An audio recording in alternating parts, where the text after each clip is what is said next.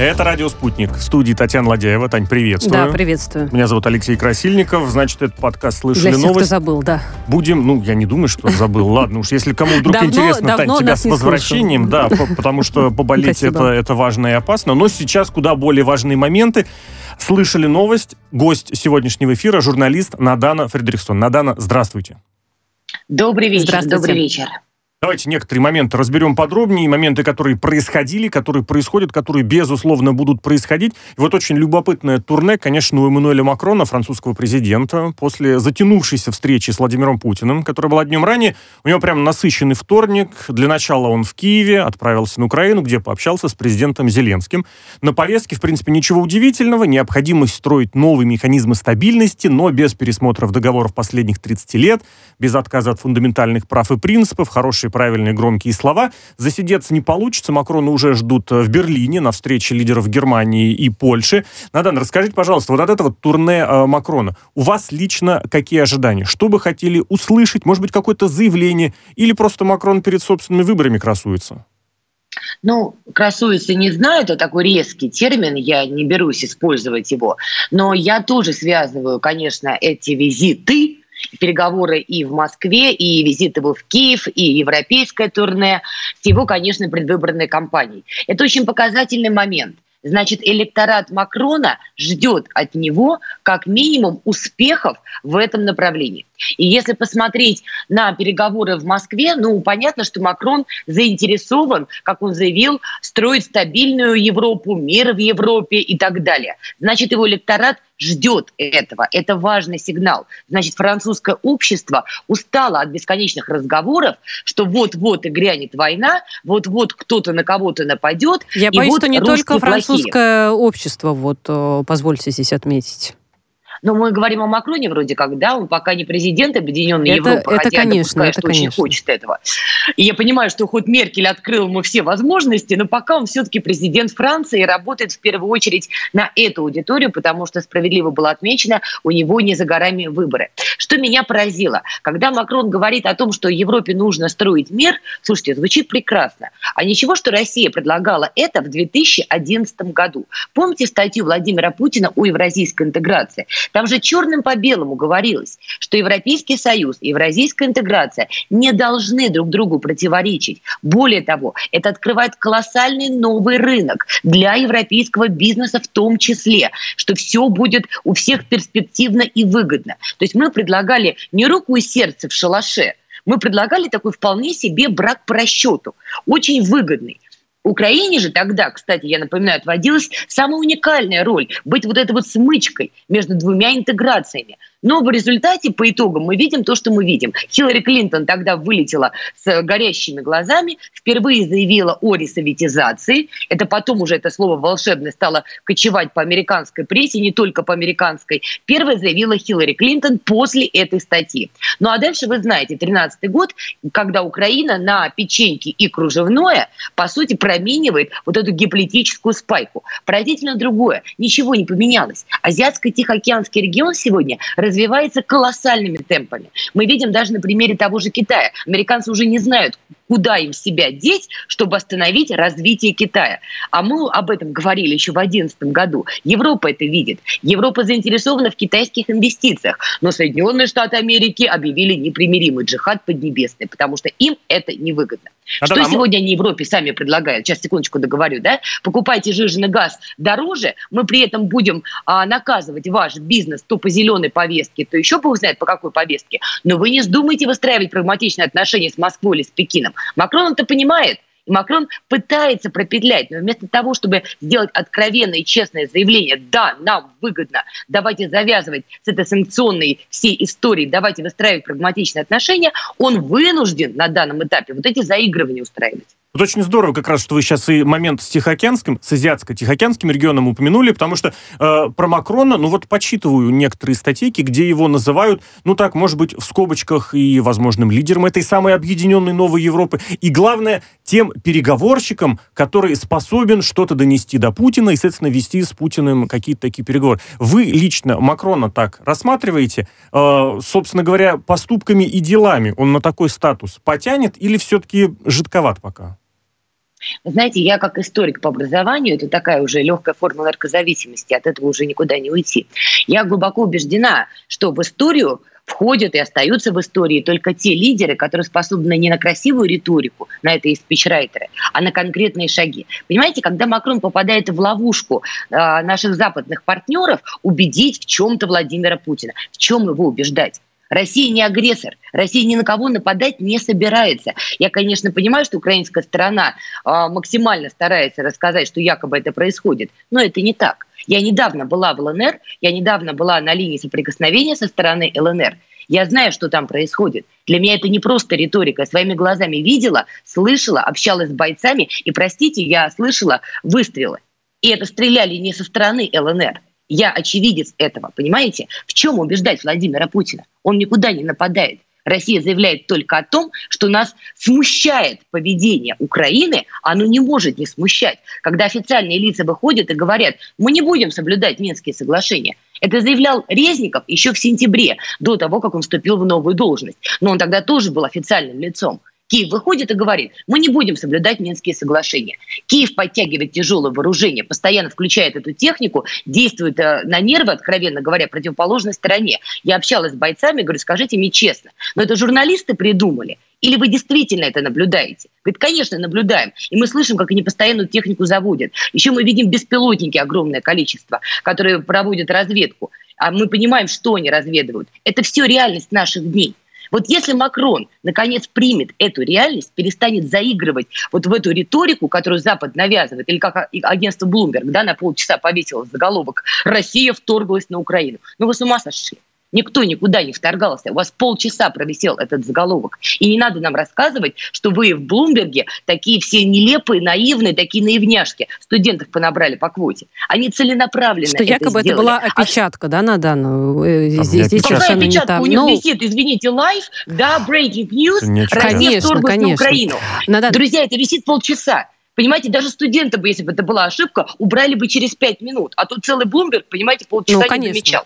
Вот вот если Макрон предпримет конкретные шаги, выйдет и скажет, знаете, я как президент Франции для начала и, возможно, какой-то там объединенной Европы, вот я вам заявляю, русские никуда не нападают, и вы не можете предъявить ни одного факта, что русские куда-то нападают, кроме странных заявлений Блумберга. Поэтому, как президент Франции, я заявляю, никакой больше санкционной войны, французский бизнес готов работать с Москвой, мы открыты к этому. Угу. И давайте вот эту вашу политику, риторику куда-то в угол. Вот тогда Макрон получает исторический шанс. Да, начнутся желтые жилеты. Он моментально их получит. Давайте смотреть правде в глаза. Но если он будет а, стойким в этом вопросе, возможно, он удержится, и, возможно, он станет чем-то большим, чем президент Франции. Я не знаю, пойдет ли он на это. Пока я вижу, что он предпочитает играть вот в эти западные информационные штуки и рассказывать, что он кого-то в чем-то убеждает. Я единственное, к вашим словам добавил, не возникнут заново желтые э, жилеты, а верну. Они постоянно есть, там просто повод меняется. А раз уж вы упомянули действительно ЛНР, ДНР, есть еще одна история, которую хочется разобрать с вами поподробнее, потому что постановочный теракт, вот если в двух словах, таковы опасения в ЛНР относительно возможных действий Украины уже прямо в ближайшем будущем. Но подконтрольные Киеву территории Донбасса побывали вот буквально совсем недавно главы МИД Чехии, Словакии, Австрии, теперь еще и Германия приехала туда в в таком же статусе. И есть опасения, что внезапно, случайно что-то произойдет. Об этом сообщает, предупреждает официальный представитель народной милиции самопровозглашенной ЛНР Иван Филиппоненко со ссылкой на разведданные. Еще ожидали и информационную провокацию, ну вот дабы потом с западными, так сказать, коллегами, партнерами, союзниками привести все в порядок. Вы как раз очень удачно упомянули о том, что происходит на самом деле то, о чем говорят люди, которые там живут, которые там находятся. Насколько есть ожидание, что действительно вдруг что-то, ну вот совершенно случайно вдруг бац, и действительно какой-то теракт, какая-то подстава, какой-то э, инцидент, словно бы специально для гостящих, вот для высоких гостей, которые прибыли. Ладно бы для высоких гостей, люди там, в принципе, каждый день уже ждут серьезной провокации, и у них есть на то основания. Ну, во-первых, давайте не забывать, что наши любимые всеми CNN да, написали огромный материал на пять листов про то, как Россия проведет операцию под ложным флагом, то есть нападет на ополченцев, чтобы под этим предлогом вторгнуться на Украину. Безумие полное, но тем не менее, они, и не только CNN, И то, не только один раз. То есть много американских медиа, пользуясь тем, что у них огромная аудитория, продавливали эту мысль. Понятно, что когда пять раз повторяют, что что-то крякает как утка, значит, что-то за утку будут выдавать. Это прекрасный повод для Киева, который напичкан сегодня оружием, как ежик, иголками, которым постоянно американцы продолжают, а, и не только американцы, еще и британцы, поставлять все новые и новые вооружения. Спрашивается, а для чего они их поставляют? Для музея? Понятно, что эти вооружения рано или поздно должны быть использованы. И они будут использованы против жителей Донбасса. Не только против военнослужащих, но и против мирных жителей. И CNN, и такие, как CNN, уже подготовили для Киева потрясающее информационное алиби. Киев в любой момент может начать эскалацию, провокацию, потому что CNN заявили, что что бы ни произошло, это на самом деле злые русские. И у них есть своя паства, которая вот в это поверит. И как только Киев начнет провокацию или эскалацию, CNN заявит, ну мы же говорили, ну мы же написали, а то, что не будет никаких доказательств, что это сделала конкретно Россия, это уже, я так понимаю, мало кого смущает. А люди а, в Донбассе, я была и в ДНР, и в ЛНР, я была и на передовой, я была и в городах, разговаривала с мирными жителями, и с военнослужащими. Они очень устали от войны. Давайте тоже смотреть правде в глаза. Очень тяжело жить, постоянно а, ожидая, что либо беспилотник пролетит, сбросит какую-то бомбу, а это было относительно недавно город Исиноватое. Представляете, идут люди да, по своим делам, а им на голову, извините, бомбу сбрасывают. А это мирные жители. Почему Макрон об этом не говорит, например? человек, который хочет быть политиком. Важно, не случайно куда-то залетевший снаряд, а сознательно с беспилотника отправленный снаряд. То есть кто-то Ну, смотрите, я была ведь виновата, я была на том да. конкретном месте, да, это город, это центр города. Я сомневаюсь, что случайно туда можно что-то сбросить. Это целенаправленно, э, целенаправленно делается. В Ясиновато не так много людей живет. Понимаете, в чем цинизм ситуации? Центр города – это то немногое место, где относительно скопление людей, при том, что их там мало. И вот несмотря на то, что их там мало, выбирается точка, где highly likely будет их большая концентрация. И прямо туда сбрасывается бомба. У людей, у мирных жителей, вы простите, но у них уже просто паранойя. Вот когда мы стояли, снимали, а с моим коллегой-журналистом, они подбегают, а вы кто? А почему вы снимаете? И на мой вопрос, а почему вы так на это реагируете? Они мне так, ну, когда я объяснила, кто я, они успокоились. Говорит, послушайте, когда постоянно происходят какие-то диверсии, когда вам постоянно на голову пытаются сбросить бомбу, конечно, мы будем очень с большим напряжением относиться к людям, которые стоят с камерами. Вы понимаете, в каком состоянии живет общество? Люди хотят ходить на работу, рожать детей, воспитывать, а не жить в постоянном ощущении войны. И потом, вот Минские соглашения. Макрон сейчас, находясь в Киеве, заявляет, Зеленский будет соблюдать Минские соглашения. Слушайте, ну либо Макрон такой наивный, либо он все-таки не хочет быть политиком с большой буквы «П». Но когда мы слышим из Киева от официальных лиц, что они не будут соблюдать Минские соглашения, и они их нарушают, потому что та тяжелая техника, которую они подтаскивают к линии соприкосновения, нарушает Минские соглашения. Когда по Минским соглашениям они обязаны провести амнистию, ну вот слово такое, амнистия, да, а они что заявляют в Киеве? Мы будем проводить люстрацию. Есть разница между словом амнистия и словом люстрация. Я в том числе записывала интервью с Александром Ходаковским, вот недавно было, и он, ссылаясь на информацию, которую получает, это, знаете, не CNN, как мы сильно понимаем, да, это полевая информация. Так вот, Ходаковский мне в интервью сказал, что помимо того, что украинская сторона подтаскивает вооружение, они еще подтаскивают специалистов, которые потом, по их замыслу, после начала военных действий, должны будут проводить зачистки на территориях, создавать новые администрации – мы понимаем, что это значит. Это, мягко говоря, противоречит Минским соглашениям. Мне, это кстати очень говоря, коллеги, вот э, вспоминается еще одно из заявлений э, главы немецкого МИД э, Бербак, которая тоже побывала на территории Донбасса, говорит о том, то, что она в контрольный шоке. Киеву, да, уточним. Это важный момент. Да, да, да. Важный момент, да.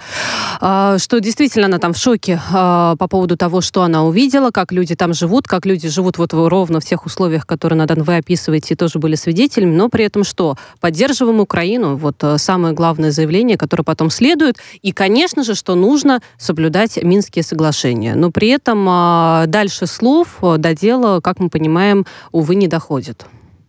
Позвольте тут важную ремарку, я считаю это очень важно. Понимаете, ополченцы в ДНР или в ЛНР, они не нападают на противоположную сторону, они не атакуют мирных жителей, которые сегодня живут на той части Донбасса, которая находится под контролем Киева. Это важно.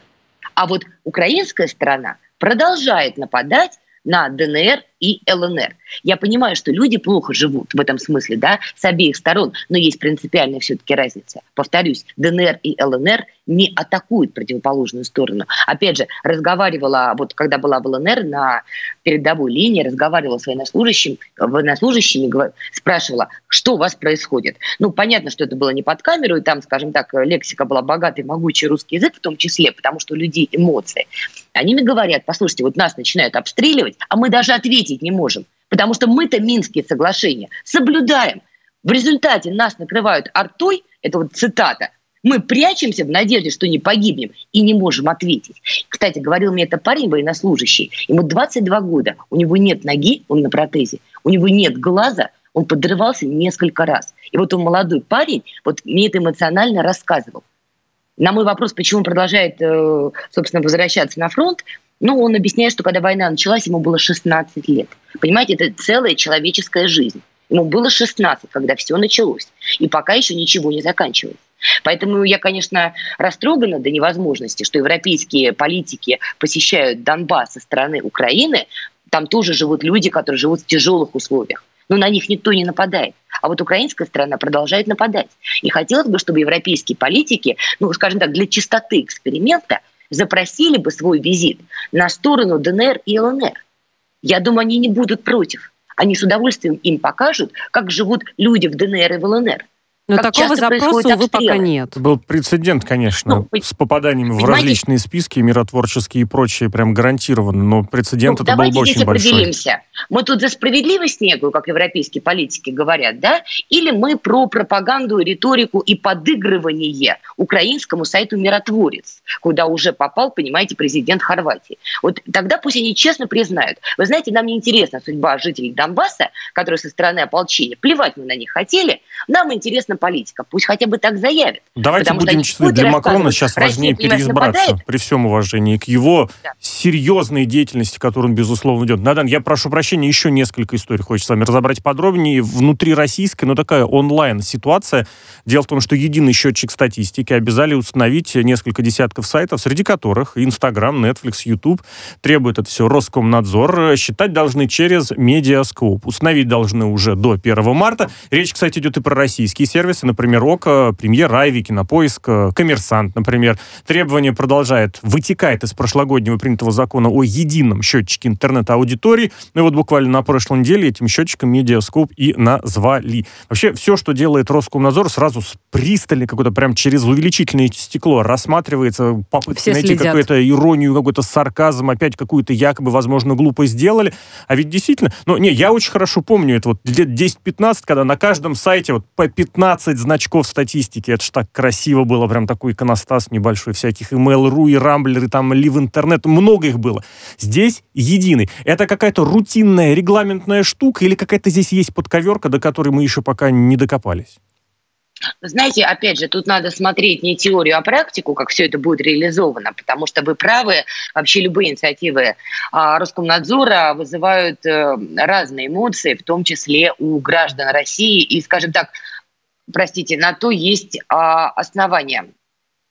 Прошу прощения. И на то есть, скажем так, основания, причем а, серьезные. Но, в принципе, идея неплохая, тем более, что мы видели политику Ютуба довольно своеобразную, да? когда они продвигают один контент и при этом предпочитают скрывать другой контент. Не скрывать, удалять, и... давайте уж так скажем. Одно дело скрыть, я другое дело снести. Я политкорректно здесь выражаю свое мнение. А, да, а, понимаете, и иногда это мило, и, может быть, ничего не стоит, да, ну, удалили там, не знаю, уроки вязания какой-нибудь бабушки Агафьи, ну, например, да, или просто не тиражируют его по своей платформе. Но мы же понимаем, что это давно уже приобрело некий политический окрас. Почему, например, фильм Александра Рогаткина «Беслан» YouTube позволил себе, понимаете, банить? Это почему же? Почему-то российский журналист не может рассказать о российской трагедии так, как она была – но при этом другой контент по теме Беслана Почему-то YouTube максимально так нажористо тиражирует. Это политика, и это уже информационная война, на которую, конечно же, надо отвечать. Потому что России сегодня очень важно доносить свою позицию по ряду ключевых моментов чтобы CNN не было так легко рассказывать, что мы там на кого-то бесконечно нападаем, что правдой не является. Вопрос в другом, вы правы. Как это будет использоваться на практике? Вот это важный вопрос. Но тут, э, что называется, давайте поживем, увидим. Я категорически не люблю, когда начинают огульно закидывать локтями еще до начала работы и начинают хаять и рассказывать, вот вы все не так делаете. Слушайте, вы такие умные, сделайте сами для начала, а потом рассказывайте, как надо. Поэтому давайте здесь подождем. Может быть, инициатива в итоге получит правильную реализацию. Я, кстати, абсолютно и... очень многие действия Роскомнадзора, наоборот, и понимаю, поддерживаю. Пусть шутят те, кто хотят шутить. В конечном счете, как скорится, снег сойдет, и все увидят, кто где, мягко говоря, наследил. Единый-то счетчик. Политкорректно он... вы выразились. Учусь, учусь в прямом эфире, учусь. Я имел в виду больше все-таки к этому счетчику. Вот он будет каким-то вспомогательным механизмом или вот, да, все-таки нужно чего-то подождать, да, пока снег сойдет. Это чтобы отрезюмировать уже, именно со счетчиком с этим, с медиаскуповским. А, простите, не поняла вопрос. Ну, в том смысле, что это прям вот пока, как сказать, форм формальность, а вот дальше будем смотреть уже по результатам. Я вас правильно понял? Да, когда да. уже все на Потому что пойдет. я уже поняла, что вот мы очень любим по горячим следам все откомментировать. Вот мне очень нравится бесконечная плеяда политологов диванных, да, которые начинают все комментировать, еще чихнуть не успел, а они уже все комментируют. Я вот не хочу быть в их числе, потому что меня, откровенно говоря, это уже немножечко раздражает. Давайте опять же подождем. Может быть, может быть, ничего не получится. И мы с вами соберемся, но уже предметно будем говорить. Вот, посмотрите, была такая инициатива, а вот как она проистекала, и вот почему не получилось. Это хотя бы предметный разговор. А вот просто так начинать э, смеяться, тыкать пальцем, ха-ха-ха, посмотрите, опять глупость предложили, ну, я считаю, что это просто не очень правильно. То, что, в принципе, подобные инициативы важны, это факт. Потому что, ладно, YouTube хорошо, но платформа Netflix, к которой я, кстати, отношусь с большой симпатией. Тут не надо меня, пожалуйста, записывать, да, в славянофилы, которые предпочитают носить галоши. Совершенно нет. Я люблю Netflix, мне нравится эта платформа, но я тоже вижу, как они зачастую продвигают очень своеобразный контент, причем они ставят это в рекомендованные для российской аудитории. А иногда И еще возникает... не указывают какие-нибудь вот эти вот значки по возрасту, например. Почему? Бац. На Netflix, да. мне кажется, всегда есть, нет? Было, было, когда было, определенный было, контент на под плюс 16 по факту, по закону должны были попасть, а вот так совершенно случайно не попали. Натан, прошу прощения, что прервалась еще одна ситуация, которую хочешь тоже понять поподробнее. Вот я точно знаю, что вам может, вам лично тоже не понравится, это неубранный снег. А в Санкт-Петербурге этой зимой это прямо стало не только поводом для различных жалоб, но уже и поводом для массовых обысков. Десятки дорожных жилищных предприятий Санкт-Петербурга попали под пристальное внимание полиции после того, как снег как-то просто перестали убирать. Возбуждают уголовные дела. Власти говорят, что не хватает подрядчиков, не хватает дворников, есть неразбериха, кто где за что должен отвечать. Подрядчики есть не справляются. Случаи, а есть и трагические случаи, да. Есть и комические случаи, когда в суд, например, не смогли из-за неубранного снега попасть ни судья, ни прокурор, ни конвой с э, задержанным. Губернатор здесь пытается прокомментировать, мол, это во многом кампания по дискредитации. Вот вроде бы снег-то не убранный, это какой-то позапрошлый век уже, я не знаю. А вместе с тем в Санкт-Петербурге такая вот проблема постоянно. Ну, смотрите, то, что против Беглова сегодня действительно ведется кампания, ну, мы, конечно, можем с вами тут изображать зайчиков и ковырять пальчиком в ладошки и делать вид, что мы ничего не замечаем, почти как европолитики в отношении Украины. Но мы так делать не будем, потому что, естественно, когда выпускается клип группировки «Ленинград», вы будете мне рассказывать, что Шнур, значит, с утра проснулся, всплакнул о Петербурге и решил запилить такой клип? Ну, конечно, нет. Компания против Беглова ведется. Это уже медицинский факт. Кто ее ведет, я лично не знаю. Поэтому тут гадать не буду. Но вижу, что она явно идет. У меня есть предположение, что, конечно, кто-то из его окружения очень помогает здесь вести эту кампанию. С другой стороны, я просто не хочу быть ни частью этой кампании, ни тем более защитником Беглова. Я в Питере не живу. Я все-таки коренная москвичка. Но, с другой стороны, давайте объективно. Мы живем в России. И Питер – неотъемлемая часть России вот уже какое столетие. Снег там выпадал, выпадает и выпадать будет. И когда Беглов вступал в эту должность, еще до всех там информационных кампаний, он должен был это понимать. Ну, в этих минимум, широтах да? последние в несколько широтах. тысяч лет постоянно это происходит, да. Ну, вот. повод-то формально, получается, есть, и должен был действительно учитывать. Что за это ну, вот, при желании зацепят. То есть, еще раз, не хочу быть ни частью кампании против него, ни его защитником, но есть объективная реальность. Есть погода, есть природа, снег выпадает, тем более в Петербурге. И это происходит каждую Я... зиму, надо отметить, да? Это не является никогда да, какой-то неожиданностью. Надо, Мы не... не живем в Саудовской Аравии. У меня вопрос, э, у меня здесь на самом деле вот вопрос господину Беглову. Я надеюсь, его команда внимательно сейчас мониторит все упоминания его. Вот у меня вопрос. А как так получилось, что из года в год у нас одно и то же, зимой идет снег? Как так получилось, что не хватило машин уборочных и так далее? Я понимаю, что все повеселились от истории Лопата Беглова, и всем, конечно, было дико весело наблюдать, как, значит, Беглов и еще ряд чиновников там разгребают снег в каком-то отдельно взятом Надо дворе. вынужден брать, я прошу прощения, снег весной растанет, а новости на радио «Спутник» вот точно будут. Прям вот никуда от них не деться. Надана Фредериксон Ровно в эфире радио «Спутник».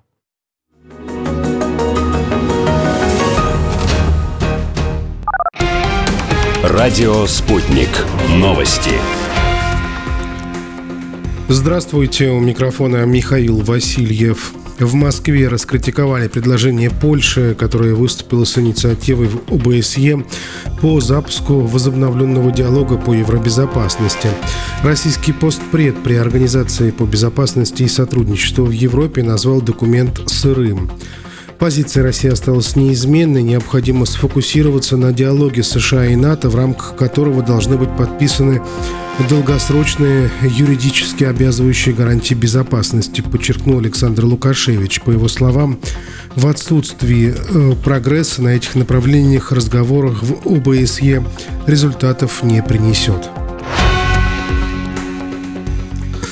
Самопровозглашенная Луганская Народная Республика перехватила беспилотник украинских военных. Э, силовики планировали использовать дрон для корректировки артиллерийского огня по подконтрольной ЛНР территории у линии соприкосновения в Донбассе, э, заявили в Луганске. Президент Украины уволил Андрея Дидищу с должности посла в Польше. Владимир Зеленский назначил вместо него Василия Зварыча. Соответствующие указы опубликованы на сайте украинского лидера. Причины перестановки э, не уточняются. Добавлю, Дидища был назначен э, послом в Польше в 2014 году. Э, Зварыч ранее занимал должность директора второго территориального департамента МИД Украины. Парламент Ирака повторно открывает прием заявок от кандидатов в президенты. Депутаты приняли такое решение после того, как запланированное на понедельник голосование Палаты представителей не состоялось э, ввиду отсутствия кворума, передают РИА Новости. Накануне парламент должен был выбрать нового президента из 24 претендентов, однако голосование не состоялось ввиду его бойкота со стороны сразу э, нескольких оппозиционных политических блоков. Сборная России занимает седьмое место в общекомандном медальном зачете Олимпиады в Пекине. В четвертый день соревнований россияне э, завоевали три бронзы. Отличились российский сноубордист Вик Уайлд, лыжник Александр Терентьев и саночница Татьяна Иванова. Всего у национальной команды теперь 10 наград, 2 золотые, 3 серебряные и 5 бронзовых. Лидирует в медальном зачете Швеция. На втором месте идет сборная Нидерландов. Однако по общему количеству медалей на Олимпиаде россияне идут первыми.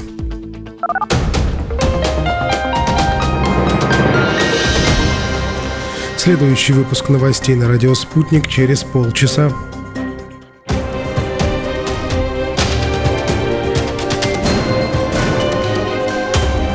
Радио «Спутник». Говорим то, о чем другие молчат. Вчера по телеку видел. Мне тут по телефону сказали. В соцсетях только обсуждают, что... И так десятки раз каждый день. В эфире «Радио Спутник». Всегда правильный ответ на вопрос. Слышали новость? Это «Радио Спутник», это подкаст «Слышали новость». Это Татьяна Ладяева, Алексей Красильников. Тань, приветствую. Еще раз приветствую. Гость нашего сегодняшнего подкаста, журналист Надана Фридрихсон. Надана, здравствуйте. Здравствуйте еще раз.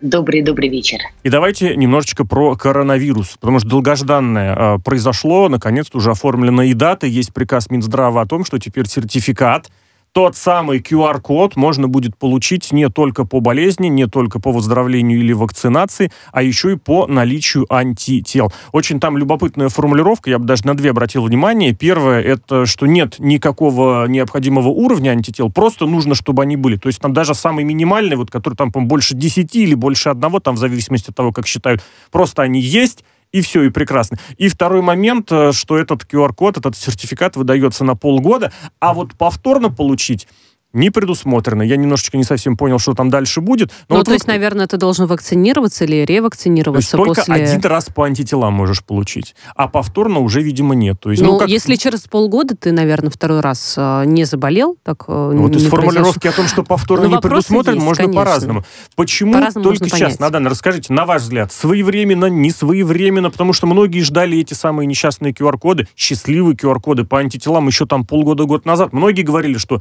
заболевали, к врачу не обращались, антитела есть, а сертификат не получить. Не, ну хорошо тогда, что приняли эту инициативу. Я в этом смысле не медик. Мне трудно оценивать, насколько это правильно или неправильно. Но как журналист я видела, что история с QR-кодами вызвала очень жесткое неприятие в российском обществе, ну, в какой-то части российского общества, и не только российского общества. Мы видели довольно жесткое сопротивление этой истории даже в Госдуме. Хотя, казалось бы, мы вроде как привыкли к реальности, что парламент не место для дискуссий. Ну уж извините, да, из новейшей истории классику не выбросить. Но в отношении QR-кодов мы видели довольно серьезное сопротивление. Я думаю, это вот мое мнение как журналиста, повторюсь, я не медик, я не могу здесь дать какую-то медицинскую оценку, правильно или неправильно.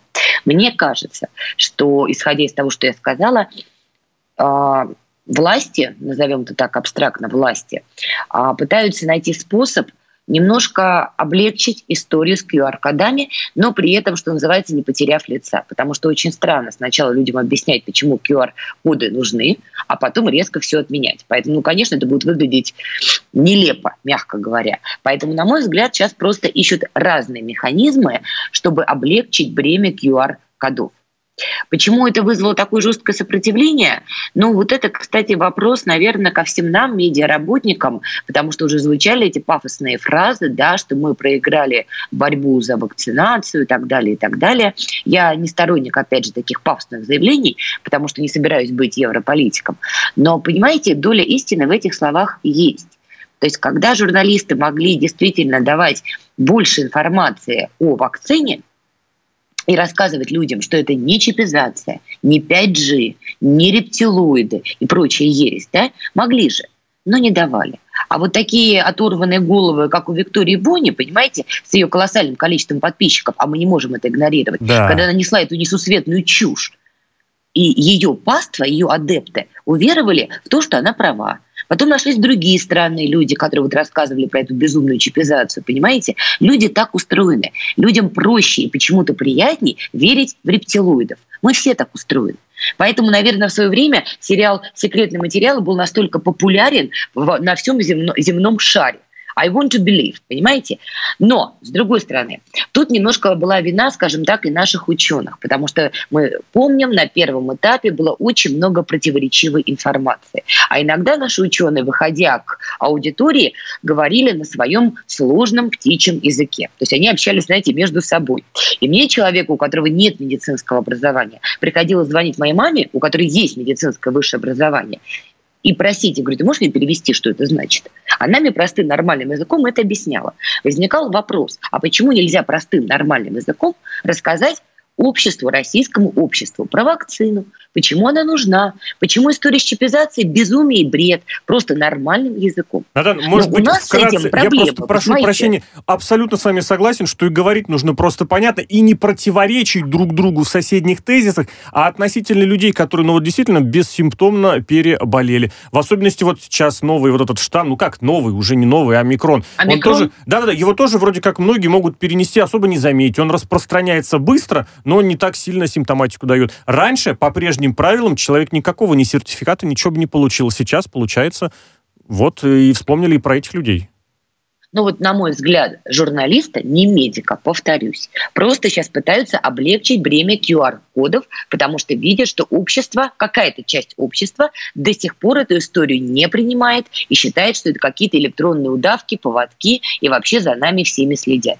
Попытки объяснить людям, что твоя жизнь, прости, для государства не настолько интересна, чтобы за тобой следить, и проверять, куда ты там ходишь и куда ты там не ходишь, почему-то не венчались успехом. У нас каждый диванный считает, что вот за ним-то ФСБ, конечно же, следит. Вот понимаете, вся Лубянка ночами не спит и следит за Ивановым Иваном Ивановичем. А, а давайте Чем немножко про удавки, про рептилоидов и про Викторию Бонни. Там, я так понимаю, очень близко от одного до другого. Дело в том, что проверять фейки Имеет про все коронавирус... общее название как раз-таки, да, фейковые новости таким образом ну, хорошо, получается. пусть да? так, пусть так. Просто там что-то не то, что не новостями, не фейк, там и внятной речью не назвать. Но тем не менее, вот молодежное крыло Единой России говорит, будем проверять фейки про коронавирус, промониторим СМИ, вычленим ложные новости, передадим в Роскомнадзор, чтобы блокировали не поздновато ли? Я очень помню хорошо, что Александр Малькевич этим самым антифейком, стоп-фейком занимается уже больше года, а здесь вот так. Или сейчас нужно как-то с новой силой ударить по рептилоидам, по...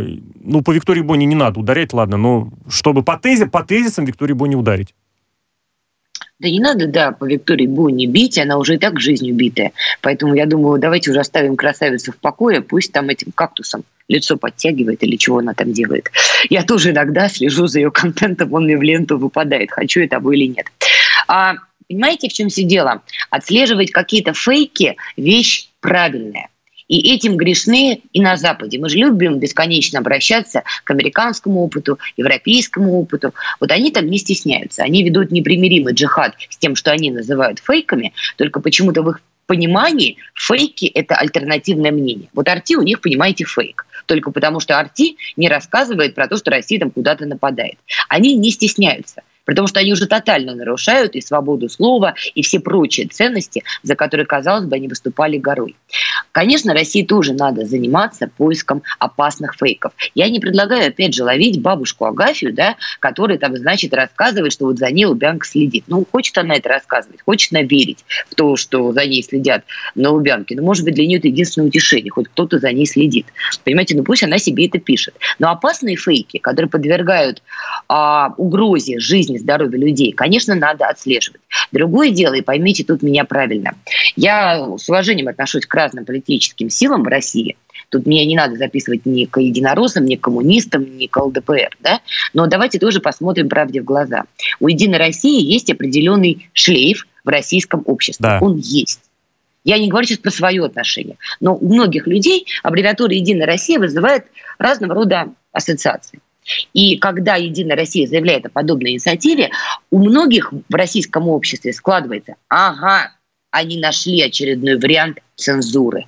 На самом деле они будут так бороться с неугодными. Поверьте, такие люди уже нашлись, они уже это активно значит, пишут пальчиками на Фейсбуке, не только на Фейсбуке, и они воспринимают это как очередной чугунный закон о цензуре. Да вон уже у, у нас в комментариях прям к этой трансляции уже подобные тезисы и комментарии высказывают. Мы ну, вот, цитировать не будем, вот. чтобы не попасть под вот самое, под э, возможное действие молодой гвардии, то немножечко стало страшно. Если будет вот эта конструктивная работа по дефейкизации фейков, тогда это хорошо. Я буду только Конечно. за. Если это вот действительно же, будет без каких-то Вот опять же, давайте здесь я э, тоже не делать из Роскомнадзора для нас исключение. Опять же, давайте посмотрим, как это будет работать. Да? Может быть, действительно, Абсолютно они точно. в первую очередь выведут стандарты, по которым они будут определять, что является опасным фейком, что является не опасным фейком, а что является просто альтернативным мнением. Тут тоже очень тонкая грань она есть. А где еще юмор, сатира и как вот эти всякие юмористы вот, жалуются, да. что я, мол, пошутил, а меня привлекли за распространение да. фейков.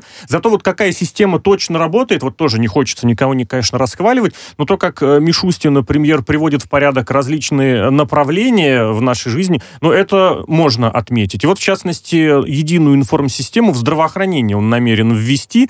Положение подготовлено правительством, об этом отчитал. Собственно, Михаил Мишустин. Все, говорит, должно быть просто, удобно, собрано в едином месте, вот что важно, и в электронном виде, а большинство документов надо переводить в электронный вид. Неужели, правда, как-то вот оно, цифровизация человеку-то попроще Заработает. сделает? Потому что, ну, серьезно, собрать какую-то кучу справок, ну, страшнее некуда.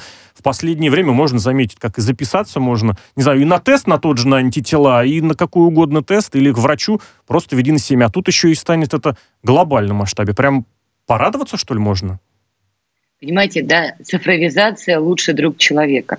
Да нет, ну, хорошая инициатива. Слушайте, 21 век, из-за коронавируса мы вообще тотально все ушли в онлайн. И потом многие уже политики в России, не только в России, говорили, ну да, пандемия рано или поздно дай бог, закончится, но мир одной ногой становится виртуальным, и игнорировать это ну, уже невозможно. И да, давайте признаем и вам, и мне, конечно, удобнее зачастую зайти в телефон и через телефон решить какие-то вопросы. Мы и так с вами, по сути, из этого самого телефона, планшета или компьютера не вылезаем.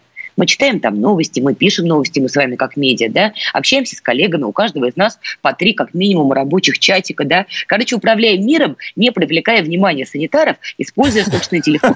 Поэтому вполне логично. Вынужден прервать. Давайте Спасибо на вам этом- большое, на здоровья мы вам желаем. оставим этот э, эфир, потому что, опять же, время поджимает. Татьяна Ладеева, Алексей Красильник в студии микрофона. Подкаст украсила журналист Надана Фредериксон. Надан, спасибо вам Спасибо. огромнейшее.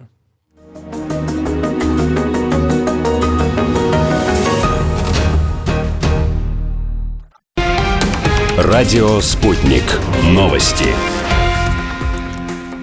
Здравствуйте, у микрофона Михаил Васильев. В Москве раскритиковали предложение Польши, которая выступила с инициативой в ОБСЕ по запуску возобновленного диалога по евробезопасности. Российский постпред при Организации по безопасности и сотрудничеству в Европе назвал документ «сырым». Позиция России осталась неизменной. Необходимо сфокусироваться на диалоге США и НАТО, в рамках которого должны быть подписаны долгосрочные юридически обязывающие гарантии безопасности, подчеркнул Александр Лукашевич. По его словам, в отсутствии э, прогресса на этих направлениях разговорах в ОБСЕ результатов не принесет. Самопровозглашенная Луганская Народная Республика перехватила беспилотник украинских военных. Э, Силовики планировали использовать дрон для корректировки артиллерийского огня по подконтрольной ЛНР территории у линии соприкосновения в Донбассе, э, заявили в Луганске. Президент Украины уволил Андрея Дидищу с должности посла в Польше. Владимир Зеленский назначил вместо него Василия Зварыча. Соответствующие указы опубликованы на сайте украинского лидера. Причины перестановки э, не уточняются. Добавлю, Дидища был назначен э, послом в Польше в 2014 году. Э, Зварыч ранее занимал должность директора второго территориального департамента МИД Украины. Парламент Ирака повторно открывает прием заявок от кандидатов в президенты. Депутаты приняли такое решение после того, как запланированное на понедельник голосование Палаты представителей не состоялось э, ввиду отсутствия кворума, передают РИА Новости. Накануне парламент должен был выбрать нового президента из 24 претендентов, однако голосование не состоялось ввиду его бойкота со стороны сразу э, нескольких оппозиционных политических блоков. Сборная России занимает седьмое место в общекомандном медальном зачете Олимпиады в Пекине. В четвертый день соревнований россияне э, завоевали три бронзы. Отличились российский сноубордист Вик Уайлд, лыжник Александр Терентьев и саночница Татьяна Иванова. Всего у национальной команды теперь 10 наград, 2 золотые, 3 серебряные и 5 бронзовых. Лидирует в медальном зачете Швеция. На втором месте идет сборная Нидерландов. Однако по общему количеству медалей на Олимпиаде россияне идут первыми.